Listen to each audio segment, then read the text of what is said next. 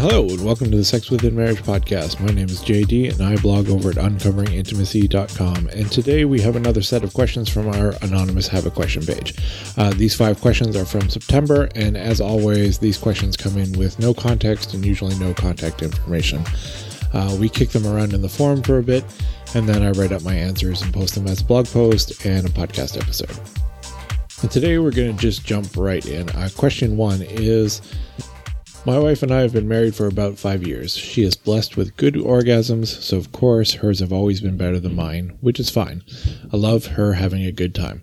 Recently, to avoid more children for the time being, we have been doing a lot more hand jobs and when doing PIV, using more condoms. For a while now, I've noticed that when my wife gives me a hand job and pushes on my perineum area, I get a way more intense orgasms than I have ever. Uh, we joke that mine are approaching how good hers are, even though hers have gotten better over the years, which is amazing. Here's the weird part. My PIV orgasm has been has mostly been brief. used to be it would last a little, but for the most part it's almost like a sharp there and gone. Lately it's to the point that I ejaculate into the condom while in her and it's just that no orgasm at all. It's a bit disappointing for me because we both really enjoy PIV. Is this some health thing with getting older? The condoms, conditioning my body to just respond to hand jobs? I'm looking for other guys' perspectives. So I'm not aware of any changes like this due to age. It can happen due to stress, medical conditions, hydration, arousal level, etc. Um, on the arousal level part, it's pretty standard that the more stimulation leads to larger orgasms and varied stimulation as well. So your wife stimulating your perineum would cause more intense orgasms, which by comparison might make the PIV orgasm seem less so. Um, so if you'd like to increase the orgasm intensity during intercourse, I suggest ramping up arousal beforehand or, you know, using something like our guide to edging might be helpful as well. Uh, lastly, one of our members suggested checking in with a pelvic floor specialist for men. He said he had a similar experience experience and it was alleviated by seeing one. In his case, the dysfunction was caused by a lot of cycling and exercise. All right. Question two is simply Is it okay for an elderly widower to masturbate? I've written about this before because this question comes up fairly often. Uh, so I'm just going to point to uh, the article in the show notes. Uh, there's one called Is It Sinful for Widows to Masturbate? Uh, there's another one that might be of interest, uh, which I called what about sex for the surviving spouse? The short answer is that I believe sex should be shared with the spouse and that masturbation is sex. Uh, of course, you should act under your own convictions, not mine, but maybe those two articles will help you formulate your views either by agreeing or not. Question three is uh, Jay, my husband and I have had a go about his masturbation habit for years now. Uh, he tells me he'll stop, and he might for a while, and then he starts again.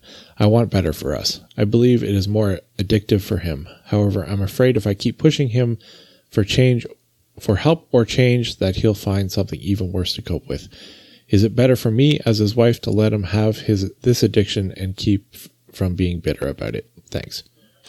So these are hard questions. I bet some reading this think I'd leave him. Others likely think he's just masturbating, it could be worse, and still others, why don't you join him? And that last one is probably the best idea if it's just masturbation and not porn use. I mean, seriously, uh, talk about it. And instead of asking your husband to stop, which you've already tried repeatedly, ask him to invite you. And I was going to go in another direction on this, but now that I've thought that one option through, you know, why not? Uh, number one, would he still be masturbating? Yes, but he wouldn't be alone. Uh, so now it would be sex, just with the activity of mutual masturbation. Uh, number two, he might decide to have sex if you're willing and there anyways. And number three, it will help rewire his brain to equate orgasms with your presence. And number four, it gives him a proper way to deal with his desire for sex.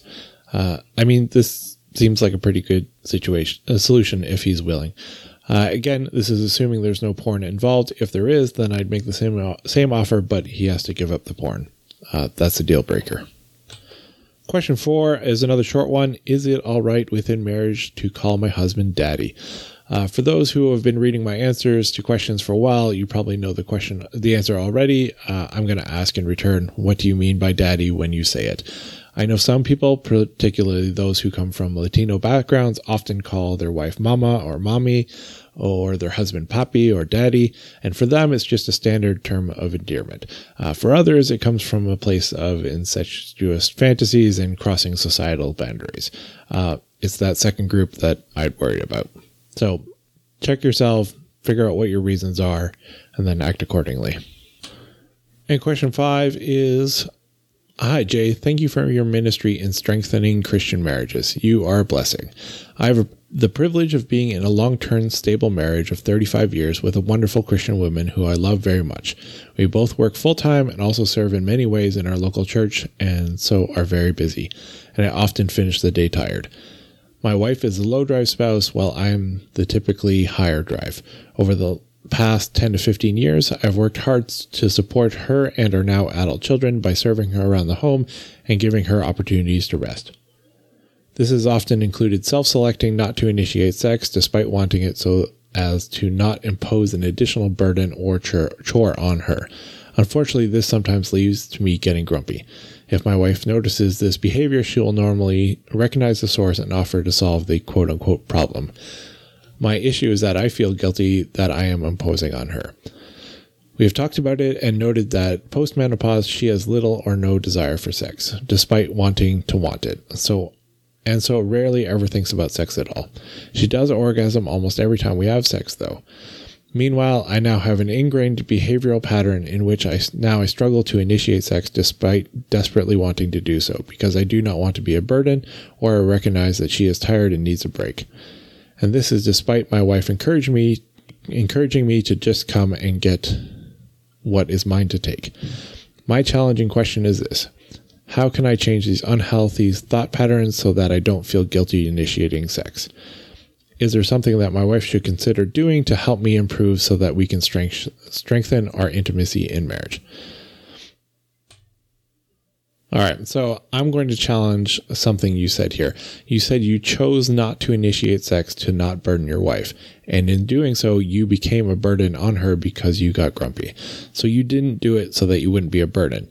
Uh, I think you told yourself that, and I believe you believed it, but that can't be the reason because after 35 years, I would think some part of you would recognize that you are not achieving your goal with those actions. Um, I would guess that you chose not to initiate so that you wouldn't feel a mix of guilt, shame, and insecurity. Uh, it's never fun being rejected, but being refused uh, a bid for intimacy and connection by the person that you love the most, who vowed to love you no matter what. Um, that rejection hurts, even if it's reasonable because of something like they're exhausted. It's a lot easier for us just to say, well, I'm just not even going to ask. So, to the answer to the question of how to change that internal struggle so that you don't feel guilty for imposing on your wife to have sex, I'd start with a question uh, Do you think sex is good for a marriage? Because if you think that sex is a necessary evil that men are cursed with desiring and it's women's job to control that urge, then there's nothing I can say that will make you feel better about it. You have to go back to the Bible and learn what God's purpose for sex was. On the other hand, if you believe that God created sex before sin entered the world, that it was part of his perfect plan, and that it is a good thing for husbands and wives to engage in frequently, then you can realize that it's your job as the higher drive spouse to encourage that. It's also worth considering that perhaps your wife would like to have sex at times when she's not just doing it to cure your grumpy mood, because on her, her end, I would guess that by the time you get to that point, she's now feeling guilty for her part as well. We should, as spouses, get to a point where we live to serve each other. Now, you'd probably say that that's what you were trying to do by not initiating sex, but you've blocked her ability to serve you now. Uh, part of being in a loving relationship is being humble enough to be served.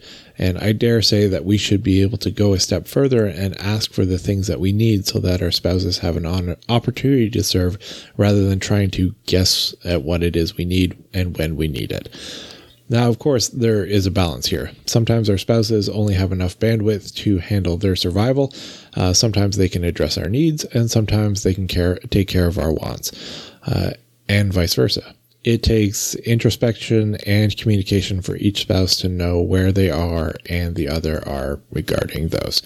Uh, but if your children are grown and out of the house and you're both uh, later on in your careers, I would hope you have enough bandwidth to at least handle each other's needs. If not, it may be time to cut back on some of those church serving activities and focus on your home mission field, your marriage. And that's it for today. If you have a question, feel free to leave it on our Have a Question page. And you can join as a supporter if you'd like to participate in the discussions or lurk in on us as we're discussing your question. We do have some people who do that.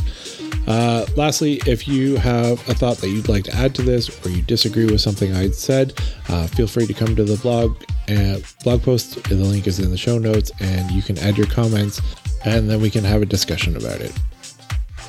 Anyways, that's it. I'll talk to you next time.